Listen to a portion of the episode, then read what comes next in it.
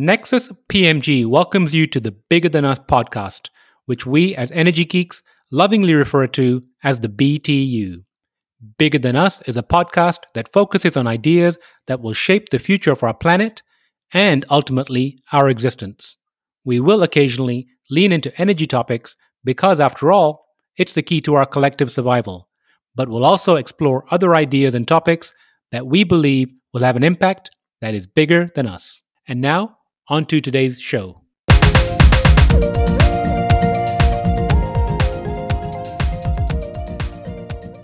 Hello, and welcome to the Bigger Than Us podcast. I'm your host, Raj Daniels, and today I'd like to welcome Valerie Rockefeller to the show. Valerie Rockefeller chairs the board of the Rockefeller Brothers Fund, a private foundation advancing social change that contributes to a more just, sustainable, and peaceful world. She also co chairs Bank Forward, a network to persuade banks to phase out financing for fossil fuel and to lead on climate. Her professional background is as a middle school special education teacher for adolescents with learning differences and emotional disabilities. She began her teaching career at Central Park East Secondary School in Harlem, New York, and also taught in Australia. Valerie, how are you doing today? Well, Raj, I'm thrilled to be talking to you. I am a huge fan of podcasts in general, and uh, and obviously of yours in particular, because you are addressing one of my favorite topics, and you've done it in a humorous way, which is something we all welcome. well, I appreciate that, Valerie. Valerie, where are you currently located? I live in Old Greenwich, Connecticut, and I work in the city when we are you know, working in real life where my office is virtual actually until April 1st at this point. So I am in Connecticut working from home. So delighted that I, I have three kids and delighted and grateful that Connecticut schools are open. So they're actually there. And how's the weather in Connecticut? For me, it is perfect because it is sunny enough outside, but not, you know, not hot and enough that I can send the kids and the dog outside when they get home. and I did not nice, grow up in New England, and I will never ever stop appreciating the changing leaves and how incredibly beautiful that is. It really is beautiful. My wife and I were up there about 10 years ago in Boston. We spent about a week up there and we were quite amazed. You know, we've already always heard about it, but we were amazed to make that drive up there. It really is gorgeous. Yes. So I didn't, um, I've lived in Connecticut for about 10 years now, um, but had not done the whole driving up New England, traveling around there until this past summer, which is another another joy of discovery. Of course, for this audience, I have to say I do have an electric car, so I did not feel as guilty as I might have about driving around New England. And there are tons of charging stations, which is not oh, as really? true when you go south. Yeah, yeah, yeah. Wow. New England has been very um, well, you know, starting with the whole regional greenhouse gas, gas initiative, and and now that New Jersey's back in the fold, New England is a, a role model in terms of energy collaboration, I'd say, in fighting climate change. That's great to hear. So, Valerie, I like to open my show by asking my guest the following question. If you were asked to share something interesting about yourself, what would it be? Well, interesting is subjective. I will say that something maybe unexpected I've found is that I um, I grew up in West Virginia, which people when they meet me now um, are often surprised to hear because first of all, I spend so much time working on climate change issues, and, and West Virginia is a place um, that is mainly known, you know, is, is along with the rest of Appalachia for its coal production. And I actually grew up in the southern part of the state, which is the heart of coal country. And I now work um, to work on a just transition away from coal. So trying to, to get us onto renewable energy, which I'd love to talk about some more. And I also think, frankly, being from West Virginia, you know, it brings out some some stereotypes that people don't think that there are Rockefellers, much less, much less, you know, rich people in West Virginia. But I love being from there. And I'd say what is probably even more unexpected than me being from West Virginia is that I did my eighth grade social studies project. I did not win, by the way. Um, but I did I did make it to the state competition on women coal miners. So it's interesting when I look back on it that I was, I suppose, focused on gender issues. Uh, maybe it's because I do have three brothers, but um, not focused on any of the other sort of social or economic or environmental impacts of coal. I mean, literally from where I grew up, I grew up on the Kanawha River, and you could on so there was a road and then the river, which had coal barges going on it, and then on the other side of the river were the train tracks where you saw the coal cars going by there. So very much a coal country person. Now, I'm, I know I'm asking you to go back in your memory a little bit, but what was the most interesting thing you learned about women coal miners? How incredibly hard it was for them. There were two at the time in the state, and how they faced. Uh, you know, it's a very well-paying job, which is which is part of the complexity of transitioning away from coal. Um, but not surprisingly, a very macho field. And going down in those coal mines, by the way, I was never allowed to do that. I wanted to uh, is very dangerous and dirty and miserable and hot and scary. But the, the jobs pay so well that I think I was thought it was a great injustice that there weren't more women who were welcomed into it. That is interesting, and I appreciate you sharing that. So I'm going to switch gears here. Can you give the audience an overview of Bank Forward and your role at the organization? Yes, thank you. I am uh, a co-chair and co-founder of Bank Forward with two of my cousins. Just to, to back up a little bit, so there are um, lots of Rockefellers everywhere, but the branch that the branch of the family that we are sort of uh, define ourselves by are the John D. Rockefeller Jr.'s offspring. And so, from John D. Rockefeller Sr. was the first one and the one who made the money from Standard Oil. He actually retired when he was, I'm 49, he was even a year or two younger than I am when he retired from building Standard Oil and then spent the rest of his life in philanthropy. Um, and so there are 300 of us now who are descended from John D. Rockefeller Jr. and who are still and still meet twice a year and um, are connected personally, but largely through philanthropy. And there are existing Rockefeller organizations with which I'm also involved and would like in particular talk about the Rockefeller Brothers Fund. But we realized it was time for a new initiative, which is Bank Forward focused on climate finance. And that came out of realizing that even though the family has spent many generations fighting for environmental preservation, um, climate change uh, policy in the last few decades, and or you know more more uh, productive and scientifically based climate change policies. We had not yet begun to address how money that our family holds in primarily JP Morgan Chase, but a few other banks as well, is invested in the lending that those banks are doing to fossil fuel companies that in fact is undermining the rest of the work that we do through our you know our individual work through our individual philanthropy but also in some of the collective philanthropy and work that we do as a family. So my I'm um, from one branch of the family, the John branch of the family, and two of my cousins, Danny Growald, who is from the David branch of the family, and Peter Gill Case, who is from the Laurance Rockefeller branch of the family, um, started this new initiative, which is designed to build a network of individuals and families and other bank clients who want to use our collective influence to encourage banks to not only phase out their lending to fossil fuels, but to become real leaders in climate responsible, climate smart, climate supportive um, uh, lending and underwriting and investing. So we just started, by the way. Your... We just started in February 2020. So how are you using your influence?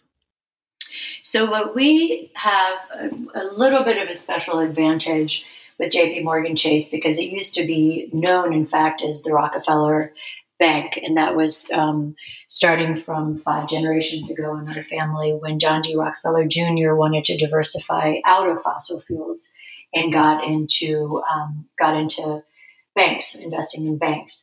And so there's a long historical association with the family, and that was, you know, most clear when my great uncle David Rockefeller, who is uh, Daniel Growald's grandfather, was the chair and CEO of Chase. He worked there for 15, uh, 35 years, and so there are a special relationship with the with the bank for us. And we also um, started with JP Morgan Chase, frankly, because they are the leading lender to to fossil fuel companies. And we thought our influence with them is that a lot of us, you know, have money there, even if it's not very much money at this point, that there is the long association as well as the assets. And so we just started asking questions and talking to, to them. Um, and we're, you know, welcome into conversation with senior leadership around how they could adopt more responsible uh, banking policies, which I would also love to talk to about more, talking about pair alignment with the Paris goals. But specifically using influence is starting with relationships. So the relationships that we had with them as individuals, the historical relationship that we had with the bank because of this association with the family. And then from there, we're talking to other friends of ours and others who became interested in our work who wanted to also um, ask questions and help guide the banks where their clients towards more responsible climate policies. And Valerie, can you please speak to the recent op ed you co authored in the New York Times? Yes. So thank you. Um, we, on uh, October 11th, we were fortunate to have our op ed published in the New York Times and got a great response to that. Because, in addition to which lays out not only this historical connection with the bank and why we have um, begun working with the bank, with JP Morgan Chase, but also for the opportunity for leadership, not only to have them stop being the global leader in providing funding to fossil fuel companies, but also for them to seize this opportunity to be the leader of the future, the bank of the future. That's why we call ourselves Bank Forward. We want to be thinking about what banks can be doing to support building a new economy based on uh, renewable energy and in, therefore in greater social justice. So, our op ed, we were delighted to say we got a great response to that and are encouraging others to sign the pledge, which you can find on our website, uh, www.bankforward, which B-A-N-K-F-W-D dot org. And what the pledge does is it lays out how you can get more engaged with your bank and help also persuade um, other banks to compete for your business if, in fact, you don't get the response that you want from your bank in terms of aligning their lending policies uh, with uh, the Paris Accord. So I appreciate you sharing that. I'm going to read a quote directly from the website. To earn the business of the future, banks must face climate reality. The prerequisite is a clear commitment to end support for fossil fuel companies.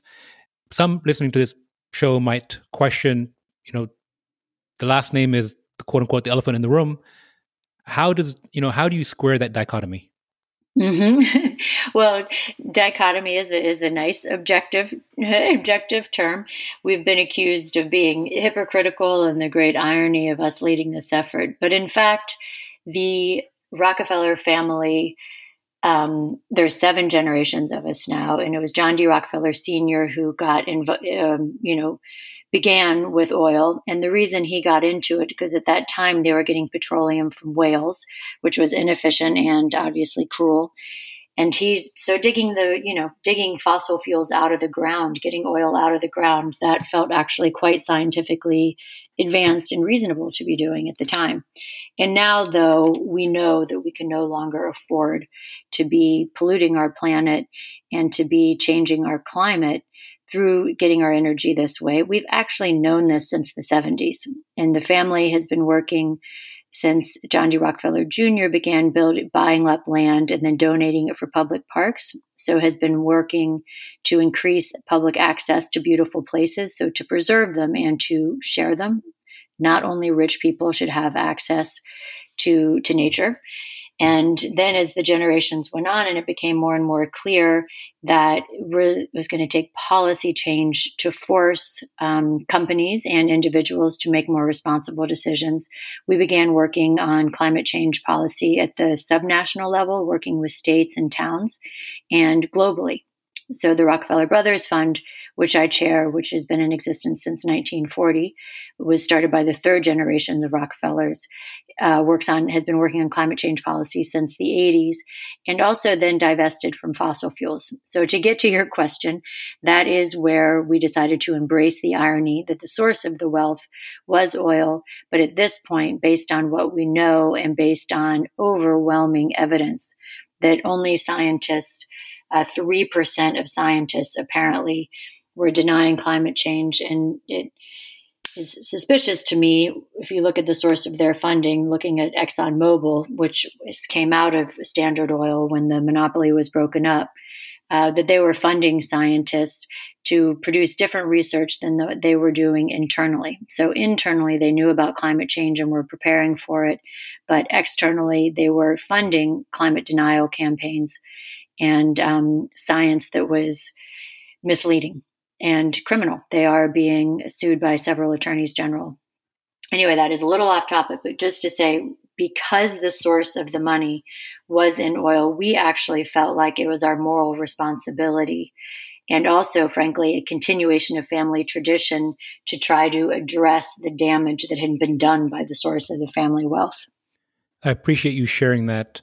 You mentioned the word hypocrisy earlier. What are some of the pushback that you've received from your peer group? You know, interestingly, from um, from our peer group, that can be defined different ways, of course.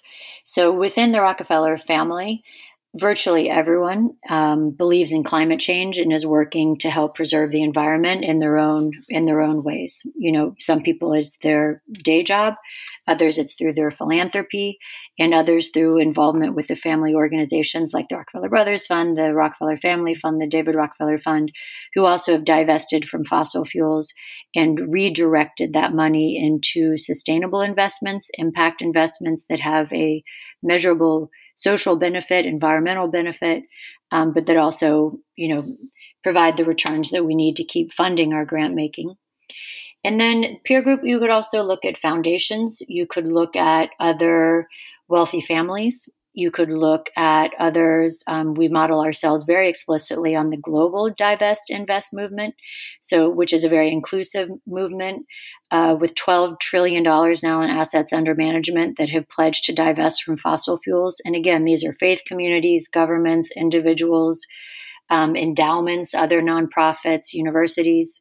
So it's a it's a very inclusive movement if you want to say who your peers are, for us, I guess I would say it's anyone who wants to think through the impact of their decisions. So not only their, you know, shopping decisions and their professional decisions and how they choose to live, um, but also how they choose to bank and invest. If you really think through the impact of those decisions, I think that's our peer group. And so some people think that we're not going far enough. Um, some people maybe think that we are asking too much to ask the banks to phase out of, of funding fossil fuels. Um, but we all know one thing, and that is that we have very little time to, we're down to nine years now before we are on an irreversible course towards yet more climate chaos, more climate refugees. There are currently 60 million, and just climate catastrophes and we've seen this already raj. Now i'm sorry i've gone way off your the way off the focus of your question. But we'll just say there's so much evidence that i don't know who could deny the effects of climate change. At this point it's just is everyone doing what they can to start to counteract the effects to align with paris by which i mean committing to a pathway whereby we limit global warming to 1.5 degrees celsius and even at um, 2% some people thought that was that would be okay. It's actually not okay. That still condemns some island nations and some lower lying places where they already are suffering so much to, to utter devastation. So going back to the banks for a moment you know without giving the banks ultimatums how are you encouraging the banks to do the right thing? Well encouraging them to do the right thing is showing them what the risks they're facing are. That's what banks do is assess risk. And so not only do we as, as clients care about our money and keeping our money and growing our money, and we see investments in fossil fuel companies as enormously risky. I mean, despite the fact that, that there have been $500 trillion in fossil fuel subsidies over the last 10 years, energy companies have been the worst performers on the S&P over the last 10 years. And so, you know, it's not only that science can't wait, that science has shown us that we are destroying our planet and slowly, you know, slowly seeing the effects of um, of uh, climate change that are only going to increase with time. The higher the temperature goes, the more rapid the feedback loop is, and the greater the damage is. Not only that, we're seeing that we have to use the banks to invest in clean energy. And so they are the ones who can figure out how they want to assess the financial risk of their uh, fossil fuel investments, which of course is the, the price of the stock of these companies, if they're investing in a company, is tied to the value of the reserves. We know there's a carbon budget. We can't burn all the carbon that has already been discovered. So any money that's going into further infrastructure in exploration is just throwing good money after bad. But the banks know how to assess that risk. And the banks also know how to figure out what the more appropriate investments for them would be. The COVID has been awful in so many ways. And it is only a glimpse of what it's going to be like when the entirely uh, predictable systemic risk of climate change, when those full effects are felt. So, really, what we're asking banks to do is to think in their own financial best interest, which is to be making safer investments, and also, frankly, to be competing for the best talent. I mean, young people do not want to go work for any company, much less a bank, that is funding dirty energy. They simply don't. They want to work in places that feel consistent with their values and where they feel like they're addressing what younger generations do appreciate is the greatest risk of our time. And so, to overcome um, not only the risk of losing clients who want to have their money pointed towards the future, they have they are facing the risk of losing the best staff. So you mentioned clients and individuals. What can individuals and families do to align with you on this mission? Well, the very uh, we have a lot of information up on our website. One thing that I uh, really enjoy about working on climate is and working in impact investing, which again is investing in the solutions for the future, is the transparency and the accountability. So we are putting up as much material as we possibly can, and we are collecting information on different banks to help us educate ourselves and others about what their banks are doing and what questions they can ask. So again, to go to our, our website, bankforward, B-A-N-K-F-W-D.org, to find those resources and also to find the pledge that we are asking everyone to consider and that is to start asking questions. I mean, even initiating the conversation with your financial advisor can be very influential. There are definitely, and we have talked to them, there are definitely people within these banks. And again, we started with JP Morgan Chase because of our association, but also because JP Morgan Chase is by far the worst in terms of funding fossil fuels since the Paris Agreement was signed at the end of 2015. Um, starting in 2016, there have been 35 leading banks who have in, invested in um, in fossil fuel energy when they should have been moving away from it because at that point we were very clear on what the science was dictating. Despite all that, they put another 2.7 trillion dollars into fossil fuels. So, and JP Morgan Chase is the leading funder and is um, 36 percent ahead, provided 30%, 36% more financing than Wells Fargo did. So that's why we're targeting them. Anyway, engage, ask the questions, ask why they're still financing fossil fuels, ask them if they have looked at their own operations, not only the carbon footprint that they have from, you know, literally running their buildings and where they're sourcing their energy, but really looking at then the later effects of the carbon that's being emitted and the damage that's being done through projects that they're funding. So ask them from those metrics um, and and hold them accountable for how are you aligning with the Paris goals. There are a lot of resources out there for banks to look at, um, and, and some banks have taken some significant steps forward to green their own operations and to green their investments. And so just to keep pushing them to do that. And then we also would love to have people give us their names and as much information as they're comfortable sharing with us so that we can keep in touch. And then finally, to really consider switching to another bank if you are not successful in getting your bank to change its practices. And I will put links to your site in the show notes. I appreciate that. Thank you. I want to take a. Great. So Valerie, how can people access the toolkit that you provide? Well, if you sign at some point, we will be making this um, public and, and open. We're still uh, keeping a lot of the information confidential as we continue to engage with JP Morgan Chase and as we continue to build our network. But if you do sign the pledge, then you get access to our toolkit because the last thing anyone needs is more work to do.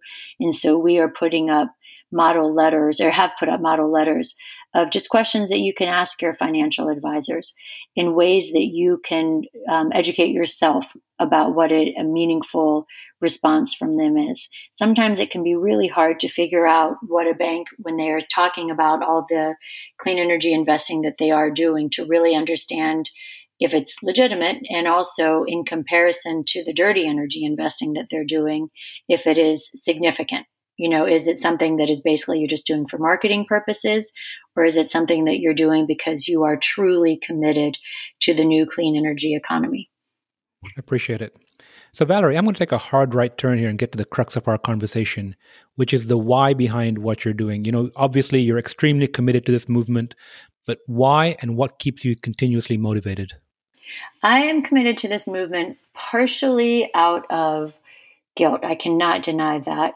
And you know, Brene Brown has the whole the whole incredibly interesting and important, I think, take on guilt versus shame. That shame is not productive because it's shame about who you are just ends up making you bitter and insecure and but guilt is about your actions. And so although no, I did not um, I was not one of the ones who was digging oil out of the ground or negotiating with the railroads and, and everything that John D. Rockefeller Sr. did. I have benefited from that wealth. And I, it's, you know, it's very similar to the whole fascinating, important movement that we have going on now around racial justice. And that just that realization that you have to be anti racist. You can't just say you're not racist. You have to be working to acknowledge the privilege that, that those of us who are white have, have, um, been able to take advantage of, even unknowingly, and then begin to address that to try to bring more justice to people who have been discriminated against and who are suffering. So, guilt specifically around what my um, what my privilege comes from, and also because so much of my time, my actually my professional background is as a middle school special education teacher. I got into climate work much later into my in my life, but just everyone who is part of this, realizing there is a lot that we can do. So there's just so much hope too. So not only that we have our the Rockefeller families under special moral obligation to do this. Really, everyone, because the time is so short, it is essential that everyone turn their resources towards building a better future. And for Raj, I know you've worked in different, you know, private sector nonprofits. I think these these sectors are not as distinct as they used to be, especially when it comes to sustainable investing. That what you can be investing in something, you can be giving to it philanthrop- uh, philanthropically.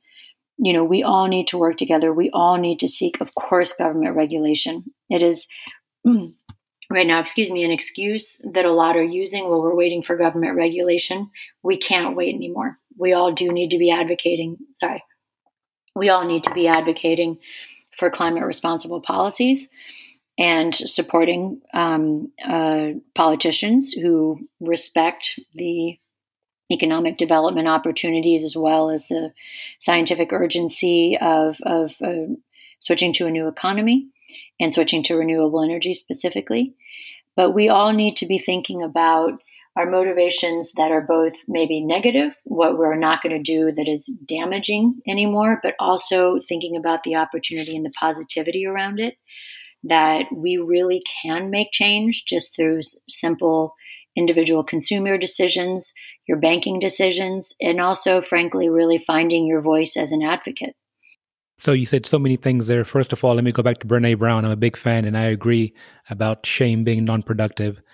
You know, you mentioned nonprofit and for profit, and I'm a firm believer that nothing happens in silos. We, like nature, are all interconnected, whether we recognize it or not.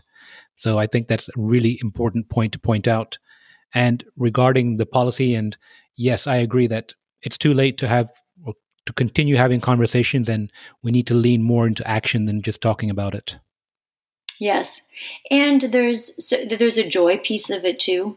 You know that there is a certain satisfaction that comes from thinking you're doing good for the world, and there's true joy that comes when you find that you're making decisions and living a life that feels sort of authentic to you, that makes you feel like you're an um, an integral part of a meaningful whole.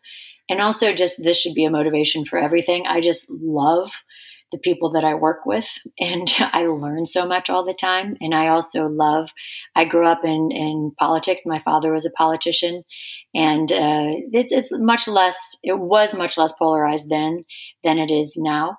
But you can get into that sort of good versus evil um, binary way of thinking when you're in politics. And something that I love about the climate change movement is there are incredibly responsible investment bankers and there are incredibly brilliant indigenous leaders looking at um, the renewal of forests and agricultures is for carbon capture and for more sustainable types of agriculture.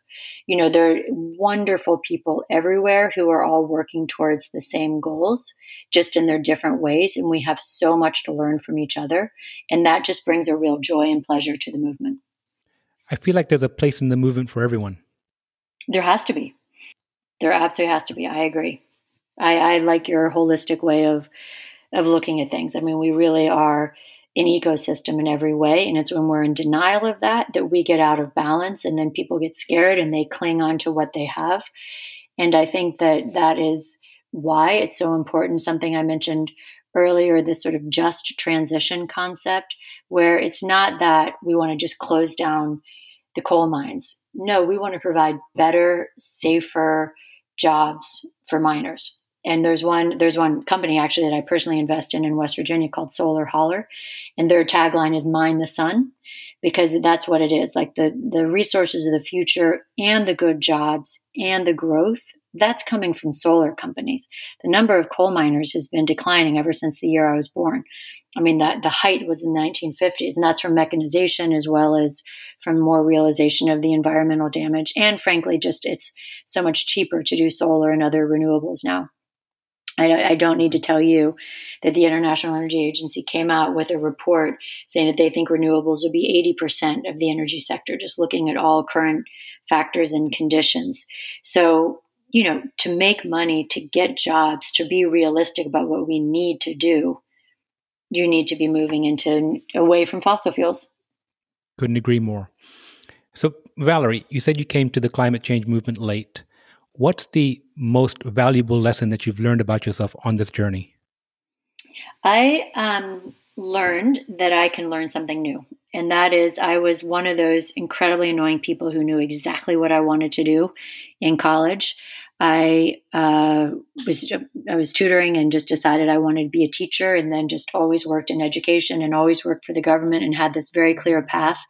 And I've learned that I can uh, be a bit of an entrepreneur. It feels like that starting Bank Forward. I'd never started anything before, and just that's very different decisions that you have to make and different kinds of pressures, even starting a, a nonprofit, which of course Bank Forward is. And I've learned that I can talk about money and investing, things that I never talked about growing up and didn't talk about as part of my, you know, in the classroom uh, with my students. So I, I, suppose I've learned that we all have to be open minded about who we are and what we do and where we can add value. I could not have predicted. My parents always said to me, when you look back over your life, things will make sense. And that is true. And but I, there's still no way I can look forward and predict what's going to come next. Well, let's talk about forward.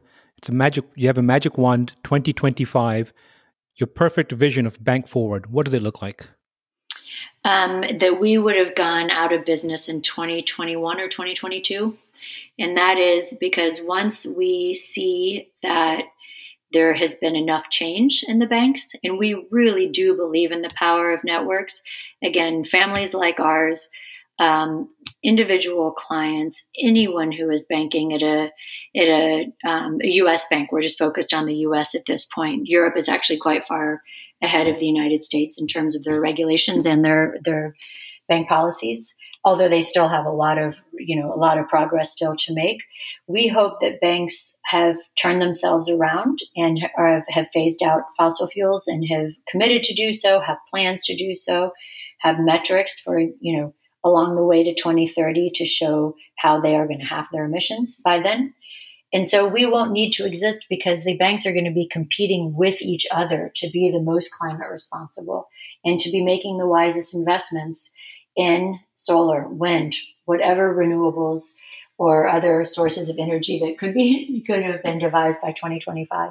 So by 2025, we should see the fruits of what we're already beginning to see now, which are banks making commitments to, for instance, all banks except for Bank of America said they're no longer going to fund drilling in the Arctic.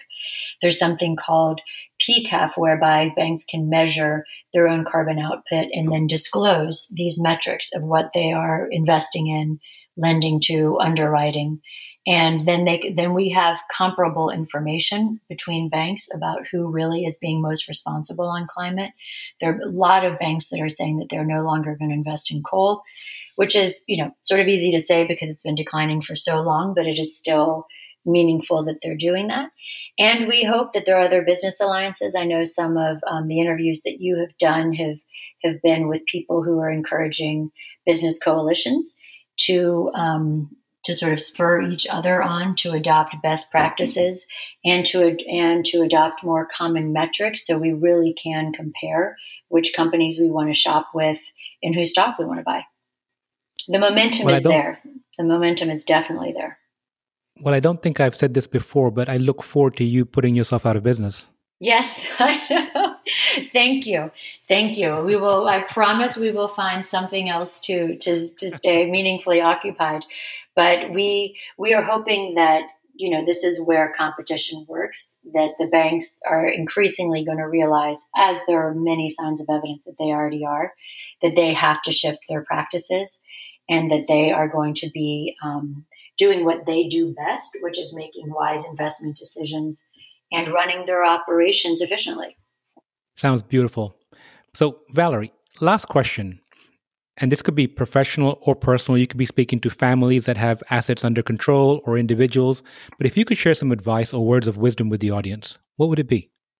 Um, this is my words of wisdom come largely from my children. My kids are 11, 13, and 15 and I can't get away with anything without pushback or challenge. And it's actually a great way to live. And I always taught middle school because I, I love this, and those kids too. They have no filter and they just observe. So pretend that you're living with a bunch of adolescents all the time who are questioning you. And just know every decision that you make, everything that you do, it says something about you. And when you are really thinking through what you're doing and saying carefully, you start to live more authentically and you can enjoy yourself more. There's a certain freedom in total honesty and transparency and just respect. That's what environmentalism is based on respect for the ecosystem, respect for future generations, respect for other species. And so if you live your life as openly as possible that way, you know, ideally, actually don't think of yourself surrounded by adolescents because I think most people don't find that so appealing. But just think about trying to live your full truth. And it's very hard to do. I'm certainly not not there yet myself but you actually become happier. It doesn't mean that you live a more austere life or that you um, you know are ashamed of what you're doing. It's actually it just leads you to better decisions that just uh, feel more like true expressions of who you want to be and who you really are deep down and that advice resonates deeply with me. I have three children, one that is in middle school. And I had a mentor tell me many years ago, before I even had kids, he said, Raj, if you ever have kids, keep this in mind that forget what you say, they'll watch what you do.